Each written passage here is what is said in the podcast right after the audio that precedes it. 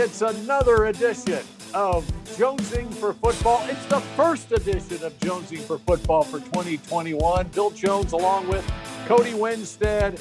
And looky here, it's the 2021 Big Green NFL Draft Scouting Notebook. We are one month away from the NFL Draft, which starts on Thursday, April 29th. And here it is, Monday, March 29th.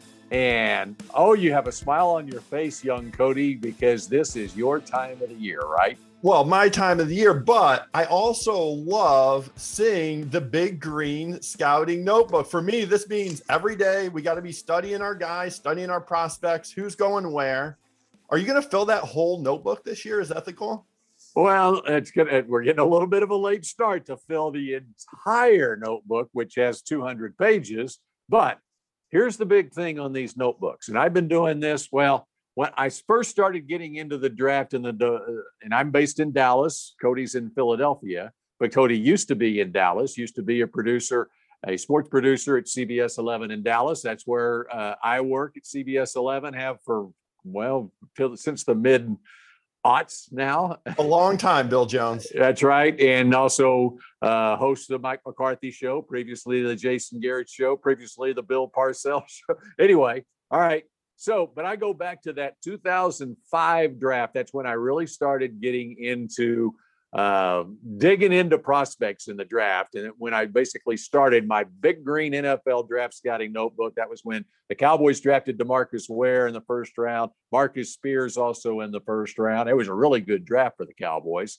And uh, just through the years, this is how, because I do a lot of TV uh, shows uh, at the Star in Frisco, previously at Valley Ranch, and also at CBS 11 and I can't necessarily have quick access to an iPad or a laptop or whatever. I've done it the old school way with a notebook. So I can just have this right here and I can just flip through it and find my guys that I need to talk about. And so, you know how I got the name Big Green? Is, is about the t- I, I started calling it the big green notebook making sure i got a green a green notebook and it's a special notebook because it says five star on it. We are looking for five star prospects who are can't miss in the NFL. But I got a big green egg going back oh, at least 10 years ago. And and so I was hoping maybe maybe we can get a sponsorship, the big green egg NFL draft scouting notebook, but that hasn't materialized. I like that. Or just the five star notebook. What is that, a mead or something kind of notebook? Whatever it is, we need to reach out to them and see if they'll sponsor our draft. Show. This is like uh, this is like going back to school, going to college, okay? And I spend the spring semester typically studying my college prospects. I, I, I, spend so much time during the fall. I love college football, but I spend so much time in the fall immersed in the NFL. This is my time of the year to start learning all of the incoming prospects in the NFL. And so I kind of, in my own mind, it's like a class. Okay. When you're going back in college, you would fill up an entire notebook, so to speak um, when you're studying biology or what you know history whatever course you're taking well this is my spring course.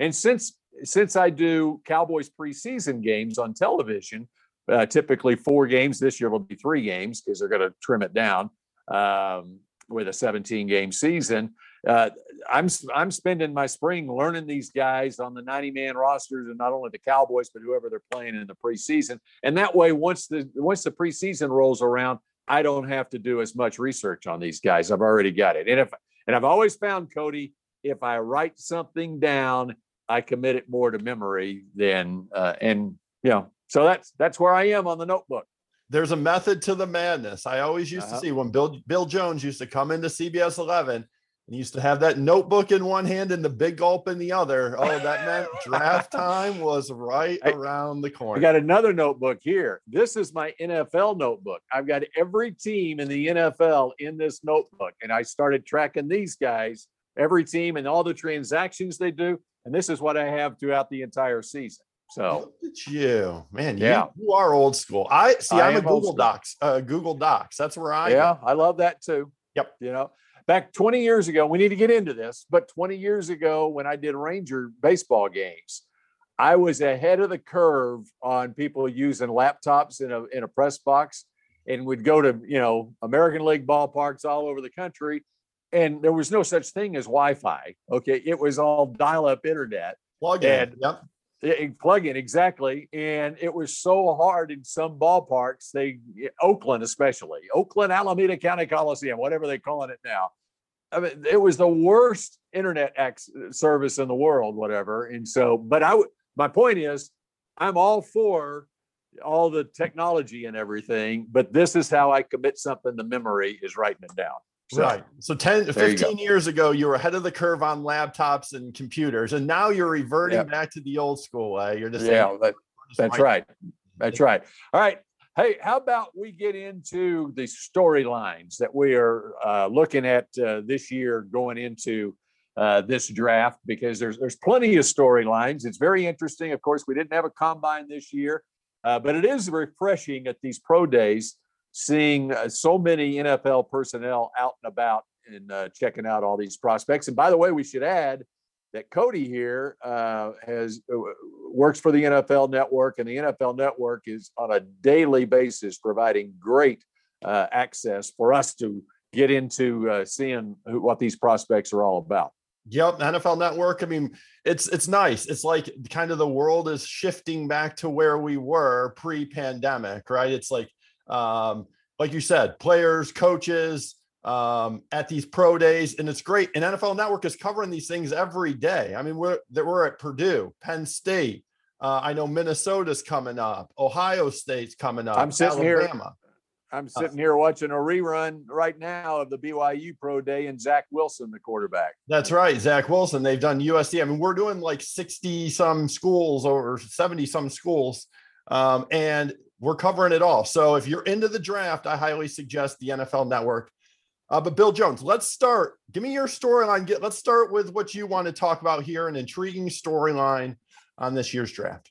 Well, I think the I think the number one uh, for me, the number one intriguing storyline is is kind of what you're talking about, which is the difference this year without a combine in Indianapolis, and and how that's going to affect things, even going back to last fall and last spring, where scouts weren't able to get out on the road and see all these uh, prospects and talk to the coaches and everything and get all this information on uh, uh, typically those would be on seniors but they're way they were way behind the curve as far as juniors are concerned. A lot of times when you're out on the road you can see the up and coming guys and guys that might turn pro. And then we even had in many parts of the country a uh, a college season that was uh, limited uh, with the number of games played, especially in the Big Ten and the Pac 12.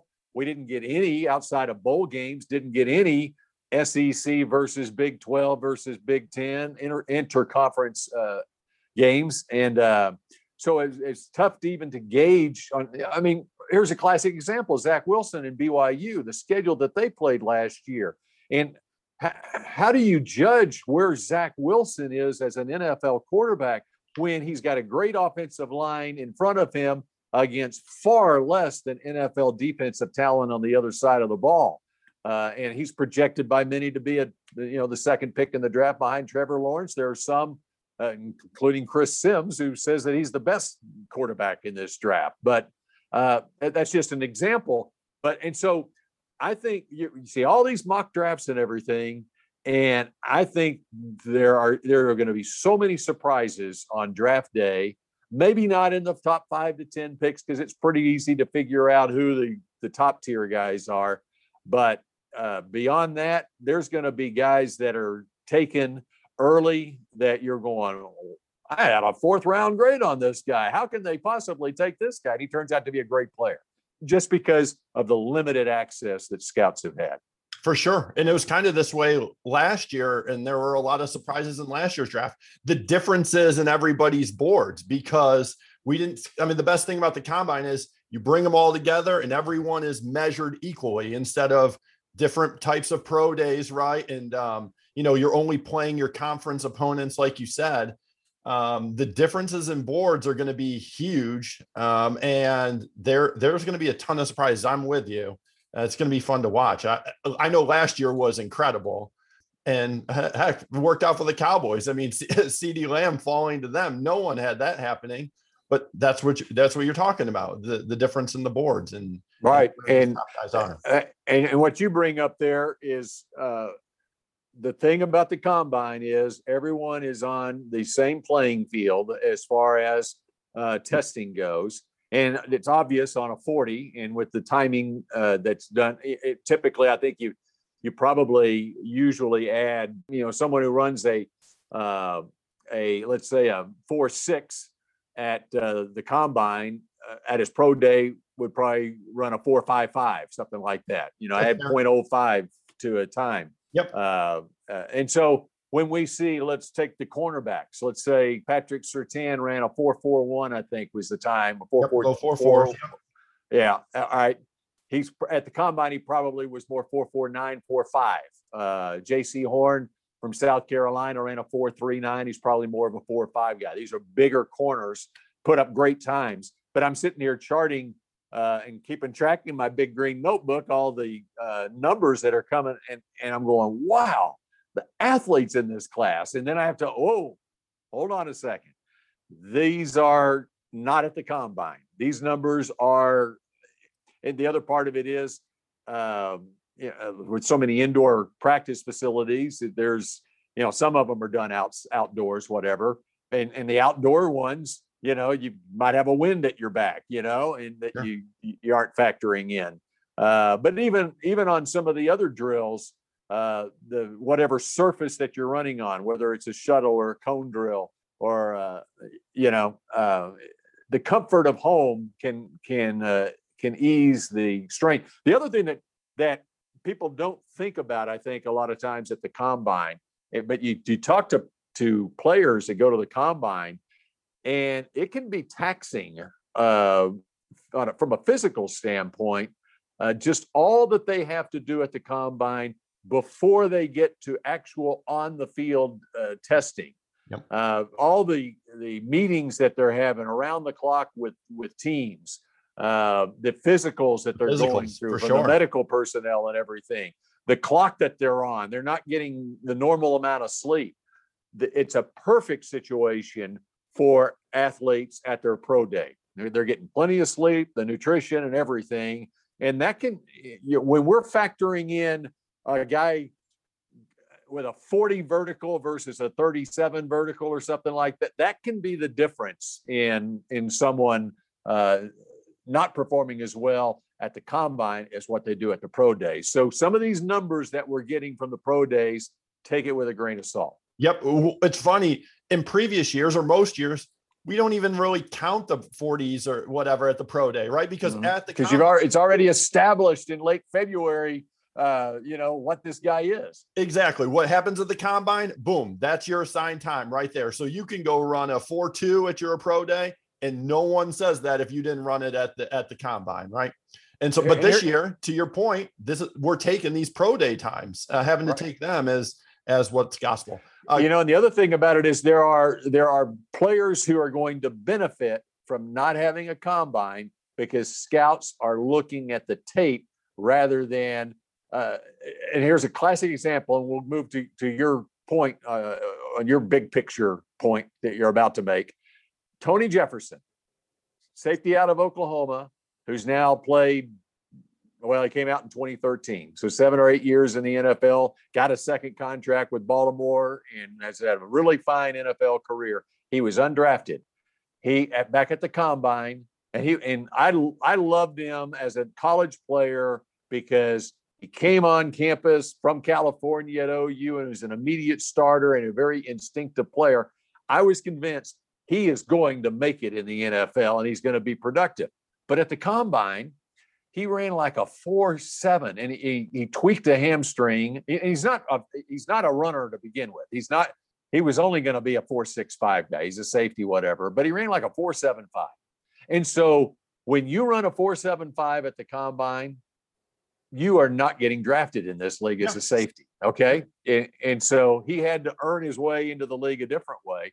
And so a guy like that, who is not going to time well, but is a really good instinctive football player, he's going to benefit from not having uh, uh, been tested at the combine. Yep. Yeah. Very. All right, very your good point now.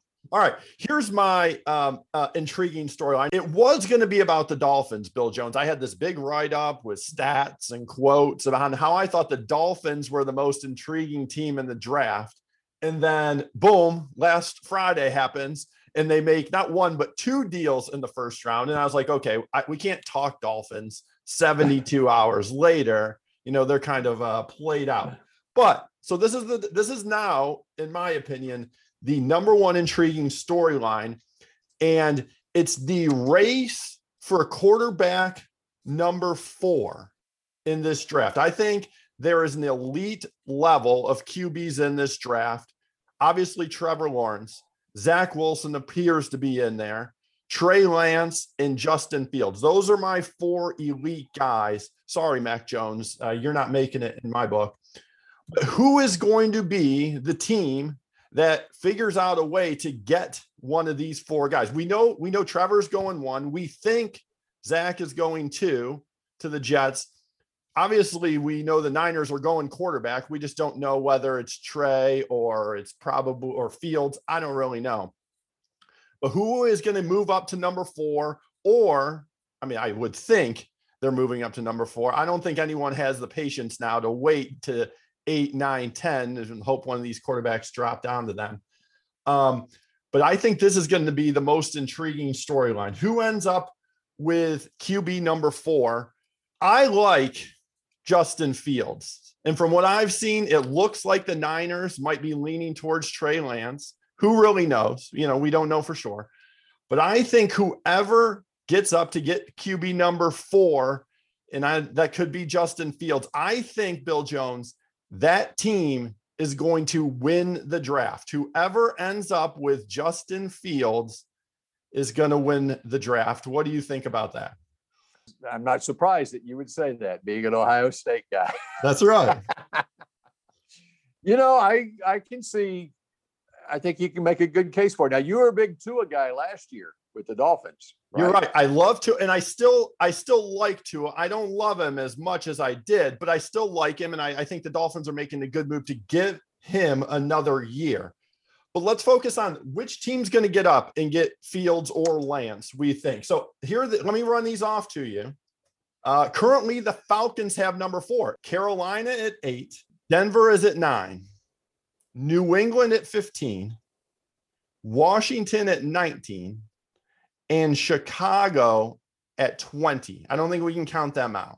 Right. I Which agree. one of those teams, they seem like the most likely teams to move up and try to get these last of the elite quarterbacks? Because we know we know these teams are not going to be real contenders without without new QBs. And I think it's interesting that a lot of the head coaches with these teams and or GMs are on the hot seat. Like if they don't win this year, they're gone. So they I think they're they're willing to move draft picks next year and the previous in the following years to get up and get one of these guys and try to turn around their franchise. Well, there's a new coach in Atlanta who's presumably not on the hot seat, who has sure. that fourth pick.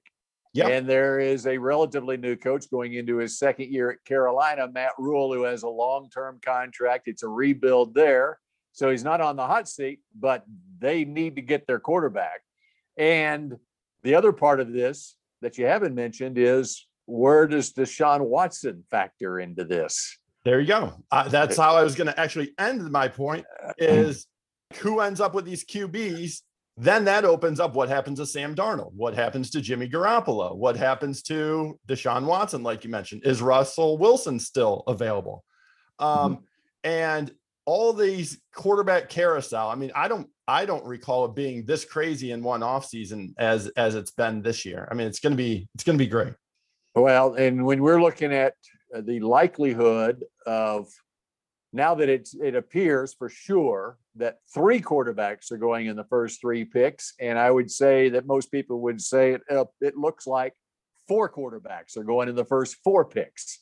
Yep. Uh, the way it looks right now, and that's why that number four pick is so tasty for Atlanta to have that And so the way Atlanta evaluates the quarterbacks is the key here. And if they think that um, if they think that this is a four quarterback draft, okay, then why would they? You would have to. You're going to have to knock their socks off anyway uh, for that pick, I'm sure, uh, because it's perceived that it's a four quarterback draft, and so they know that they can hold out for uh, for maximum uh, value at that Yep, pick. and, and and you you make the point. I think they're going to get uh, some great packages to move out of that, and even for for their point, if it's Carolina at eight or Denver at nine, you know, you're still getting an elite player at one of those spots. Plus, you could be adding one first rounder, maybe two first rounders, a first and a second round on top of that, and um, you know, I think that that's the compelling storyline here.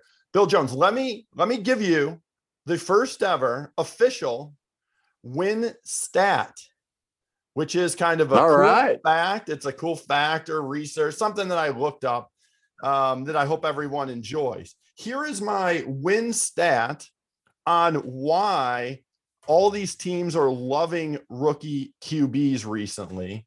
And it's because the transition has never been easier for these guys to make it into the league. So I went back and looked up the best rookie seasons by QBs in NFL history. And not surprisingly, most of them were in the last 10 years. So I ranked it by passer rating, which I I like passer rating. I think it's valuable. 8 of the top 10 highest rated passer rating seasons have happened in the last 10 years. So out of the top 10 seasons by rookie QBs ever, eight of them have happened in the last 10 years. Do you want me to give you the names? Yes. Dak Prescott, number one. Russell, I'm sorry, Russell Wilson is number three. I've got RG3 is in there. Justin Herbert last year, obviously, he was a monster in his rookie year. Baker Mayfield, Marcus Mariota, Gardner Minshew, and Joe Burrow. According to passer rating, all of those guys have had one of the top 10 best seasons by a rookie QB in NFL history. Now, not a ton of team success in there quite yet, but individually, those guys are playing well, and most of their teams are happy with those picks. So there's my win stat. I hope you That is very interesting. Thank you, Very interesting indeed. And you know what? In preparing for this draft, I've uh, I dug into my archives here in my office, and I've been reading "Great Quarterbacks of the NFL," which is a book that was given to me when I was, uh, I believe, I was in fifth or sixth grade. And I'm thinking I might need an addition to this book, Great Quarterbacks of the NFL by Dave Anderson. Johnny Unitas, Sammy Baugh, Sid Luckman, Y.A. Tittle, Bart Starr, Otto Graham, Norm Van Brocklin, Charley Johnson, Fran Tarkenton, and Frank Ryan. I just looked it up. It was written in 1963. I was going to say, is that Johnny U on the on the cover there? that is Johnny U on the cover. That's right. And so I just saw it over here, and you know what? I think I need the new and improved version that maybe has Justin Herbert on the cover. What do you That's think? That's right. He's the new. Yeah, he's, he deserves his own cover. it- it is from the it is from the uh, prestigious Punt, Pass, and Kick Library uh, that was published by Random House in 1963. I've got a whole library. If you'd like, I could yeah, I could send them to you, and you can take a look at them. It'll help you in your preparation for the draft. It's some of the keys to becoming a great quarterback in the NFL. I need to polish up my YA Tittle knowledge. So sure, is that that send it my way? I'll give you my address. All right, so. Do you have another point you want to make on this edition of Jonesing for Football? You know what? Let's wrap this thing up, Bill Jones. We'll save my next point for another edition of Jonesing for Football. What and do you that's why that's why I think it's a pretty good time to wrap it up because we're teasing our next edition, which will be out later this week. And what is that as it as it relates to the big green NFL draft scouting notebook? How about I'd love to talk about this. These new QBs, Bill Jones. That's right. I want to hear your top three quarterbacks in this draft. I, I think I think Trevor's going to be number one. I think I'm not sure. You Yeah, kind of no, do. no, things, I'm a big Chris Simms fan, things- and Chris Simms doesn't go that way. I know you do things a little differently than everybody else, but I can't wait to hear your list. So that's what we're going to have for you on the next edition of Jonesing for Football. In fact, I've got I've uh, such a fan of Chris Simms. I've got a picture of him on my wall here in the in the Boomer Sooner room. Is Roy Williams in that picture somewhere? Roy Williams, Superman, is also in that picture. Oh, what a wonderful day that was in my life.